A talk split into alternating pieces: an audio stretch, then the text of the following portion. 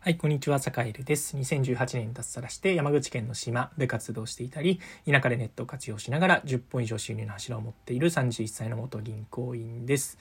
えー、さて今日は、えっと、これからの時代に必要な売上の考え方、えー、の売上の考え方、えー、作り方みたいなテーマでお話をしようかなと思います。えっとね、ちょっとこういただいたご質問への回答みたいな感じになるんですが、えっと、まあ、経済成長についてこれからどう思いますかみたいなね、あの、ちょっとこうご質問をいただいたので、まあ、人が減るわけじゃないですか、これから。えしかも、あの前代未聞の結構こう人口減少が起きるわけですよね。でそれ自体は悪いわけ悪いことではないっていうのが、まあ、サカエルのあの持論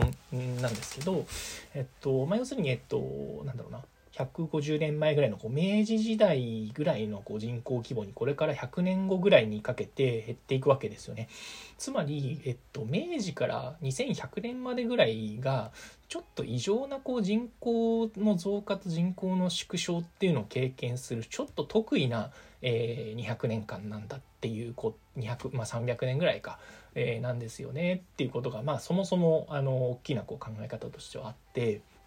でまああの人口がこう爆爆増する時期だからそれこそ明治期から、えっとまあ、平成の終わり頃までですよね。っていうのは人口が爆増してきたあの時代なのでその人口の増加とともに経済規模っていうのもまあ当然に大きくなってくると。ね、あの当然大きくなってくると。で一方で、えっと、じゃあこれからその人口っていうのが元に戻る中でどういうこう生き方だったりどういうこうなんだろうあの経済の在り方っていうのがなんなんだろうないいのかっていうことっていうのは、えっとまあ、これは誰もわからない話だし誰も正解がまだねあの経験したことがないながら正解なんか分かるはずもないんですけど、えー、要するになんだろう人口規模が明治期ぐらいまでにストーンとまた落ちる途中の段階でね途中の段階で何をするのが一番いいのかっていうことをちょっとこう酒井なりに考えた時にえっとね売上高をただとりあえず伸ばし続ければいいという価値観でいるとちょっと危ういんじゃないかなっていうふうに思っているという感じだったりします。っていうのは何でかっていうと、えっと、これからあのみんなで売り上げを伸ばしていこうっていうことはどう考えても無理なんですね。どう考えても無理。うん。っていう時に、えっと、ただね、働く人っていうのも、まあ、その分減っていくわけなので、その生み出す価値の総量っていうものが、えっと、そもそも少なくなっていくはずであるとインフレとかを除いてね、うん、インフレでその、ね、お金の価値が下がって金額がなんとなく上がるみたいなのがあると思うんですけど、え、っとまあそういうのをこうねそういう特殊要因を除くとすると生み出す価値の総量っていうのはね従業員も減るし、えー、買う人も減るんだからそれはもう全体としては縮小傾向になっていく。でそれは別に悪いことはなくではなくて、まあ、人が減るっていう世の中なんだから、まあ、当然にしてそうなると。いう中で、えー、いつまでたっても売り上げというのは右肩上がりで計画していくものだというふうに思っていると誰かの売り上げを奪わない限りは難しいわけですよね。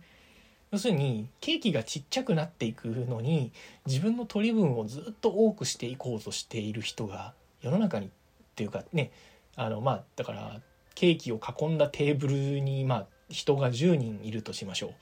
その10人でケーキを分け合うのに、えっと、ケーキがどんどん今ちっちゃくなっていると。ね。で、テーブルから立つ人っていうのもこれから、あのね、どんどん増えていくから、えー、まあ、当然ね、ケーキがちっちゃくなっていっても、1人当たりの取り分っていうのはそんなにこう減らないはずであると。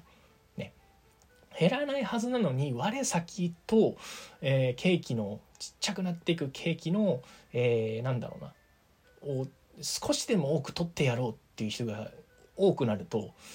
結果的に何が起きるかっていうのはなんとなく分かりますよね。だからつまり何が言いたいかっていうとねあの働く人っていうのもこれから減っていくからそれほど売り上げを上げなくてもなんとかこう雇用だったり働く、まあ、生きていくっていうことはできなくはないと。ただ一方でじゃあそういう時にも、まあ、とりあえず右肩上がりの売り上げというのがいいんだと。利益をどんどん上げて、えー、ね、えっと、右肩上がりの成長を描いていくのが美しいんだという価値観で、えー、このまま走ってしまうとね、縮小していくちっちゃくなっていく景気を、えー、必死で奪い合うっていうことになると思うんですよね。っていう時に大事な価値観、えっと、本当にこう結論を言うとですね適切な売り上げを目標にするっていうことっていうのはすごくあの大事なんじゃないかなと思ってますね。取りすぎてもいけないし、えー、要はなんだろうな取りすぎてもいけないしあんまりこう少なすぎてもいけない。っていう例えばね盛りといえば売り上げねそれこそ伸ばそうと思えば例えば今本気であればな2,000万ぐらい来期2,000万ぐらいいけるかなみたいなこととかを考えた時にいやいや待てよと。それよりも、えっとまあ、自分の売り上げは1,000万ぐらいにしておいてねあのお仕事の発注先っていうとあの人とあの人にもちょっと分散させて売り上げを、えっと、分けてみんなでちょっとこう仕事をしていこうみたいなね。そういう発想っていうのが多分必要になってくるんじゃないかなと。うん。そういうふうにしていかないと何ていうかこう豊かにあの経済規模の縮小を図っていくってことがやっぱり難しいと思うのでうんそうですねまあ多分ね実態としては多分なんか奪い合っていく感じになると思うんですけど、まあ、僕は少なくとも生き方としてはそのなんだろう適切な規模っていうのを求め続けていきたいなと思ってますね。これから10年後20年後あるいは何だろう今30歳だから50年後とか70年後まで含めて多分考えるとうんやっぱり自分の会社の売り上げがとりあえず右肩上がりで伸びていけばいいっていう考え方ではなくていかに自分がその豊かに生活できる豊かに生きられるそれはその他者との関わりっていうところも含めてあのうまく調和を取りながらこう生きていけるかっていう適切な水準の売り上げというものを、えー、考えて逆に言うとそれ以上は稼がなくてもいいと。うん